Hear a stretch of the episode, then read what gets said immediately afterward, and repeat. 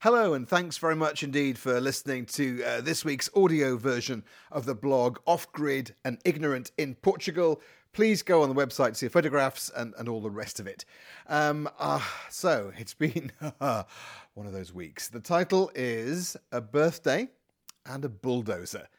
The downs and the ups of an overwhelming week. Like most of us, I'm glad January is over. But not for the usual reasons.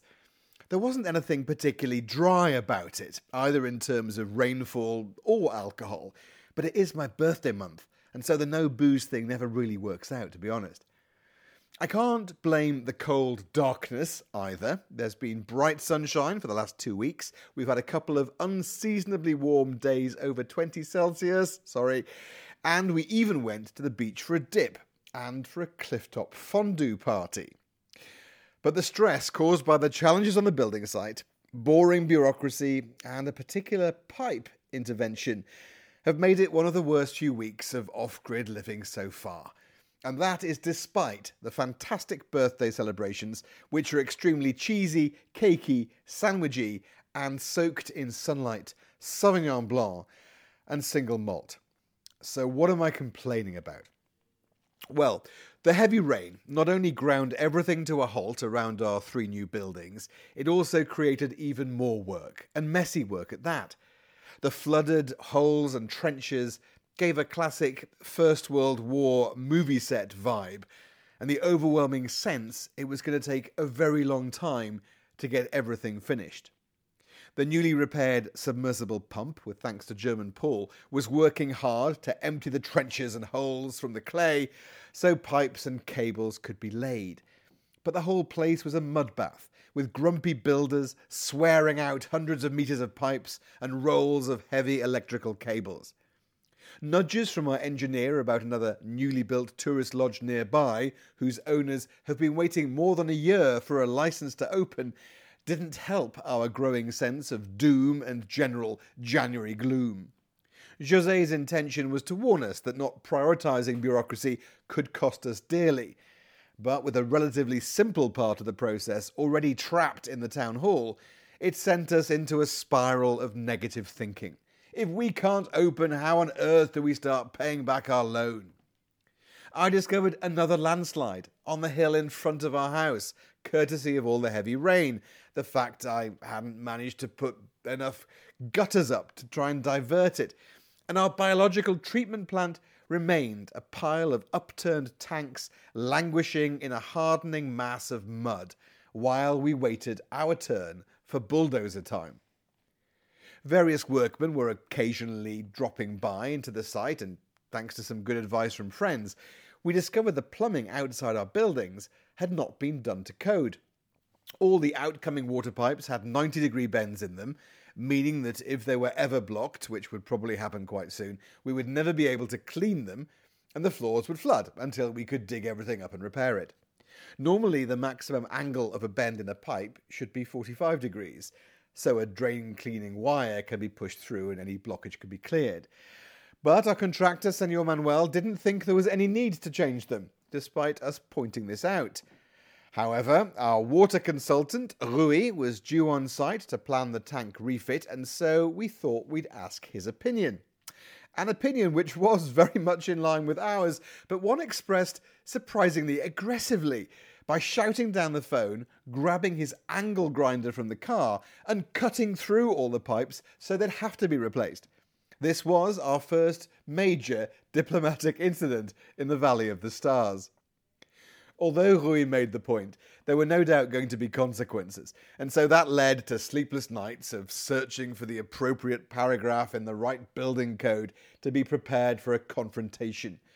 The fifteen working day town hall deadline was also ticking down for us to submit an unknown document signed by we weren't sure who, something else to lie awake worrying about once Anna found the right section of the official drainpipe building code and discovered that we were right.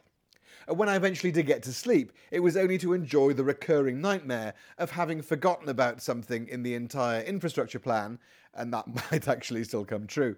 Anyway, all of this came alongside a lack of water flowing from the canal into the new two hundred thousand litre pillar tank, silence from the unpolished concrete people, and our continuing inability to find where the current electrical cable even enters the original guest house that was there when we bought the place, to integrate it into the new system.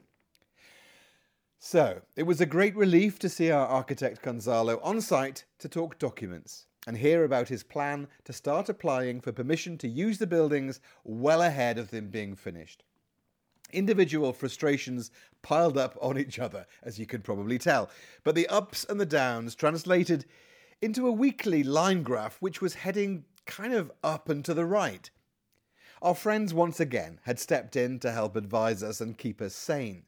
Vera and Youp had advice on pipe angles, Ulla on how to diplomatically approach the builder, is it really worth upsetting him? And Niels and Sibylla, through a nineteen eighties metal detector, a pan of Swiss cheese boiling on a clifftop, and a tide clock, which tells us the best time to visit the beach. The surprise birthday clifftop cheese fondue picnic, accompanied by Portuguese brut and Niels' handcrafted Sauvignon Blanc, made for a fabulous day, which blended seamlessly into an entertaining night with new friends Tim and Trish. Just like me, Tim used to run around with a camera getting shot at for a living, but he would spend months embedding with rebel troops or the underreported side to a story, freelancing for all the big news networks. An American, he decompressed in New York State through wood and metalworking and boat building before meeting and marrying Trish and deciding to move to Portugal, and namely here to Alentejo.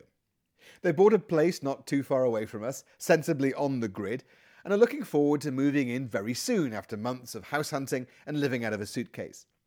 Now, the detectorist intervention came as Niels and I tried to find the centimetre-thick cable linking the solar control room to our guest house, and it's buried about a metre deep.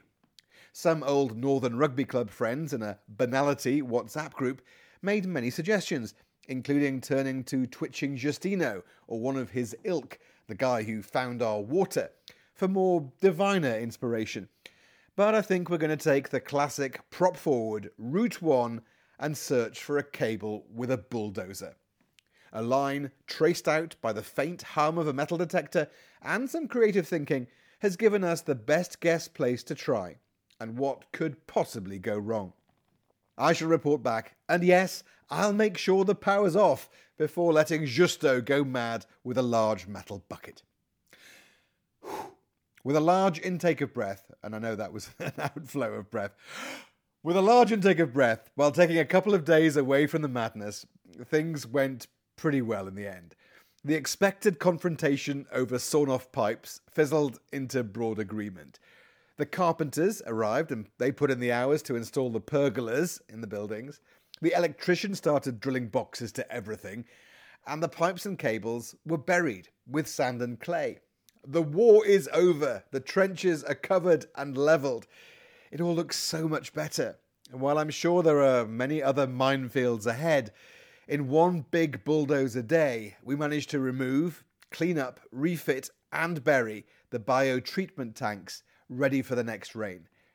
The towering fifteen cubic metre water tanks were lowered onto sand into a deep pit behind the container slash water treatment station to be, and the Pebble Pool people agreed to a more realistic installation date than two weeks' time.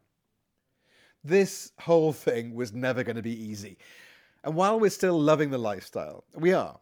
We're hoping this is the last big bump on the race to the starting line. For the next stage of opening our doors, when they're finally delivered, and welcoming guests.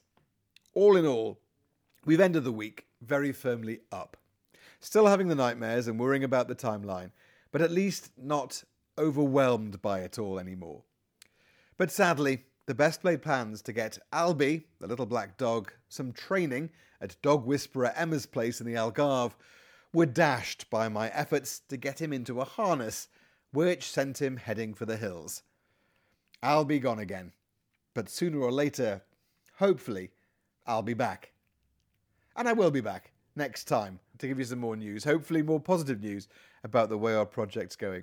Thanks a lot for listening, and please go on the website to see the crazy pictures of the madness. Bye for now.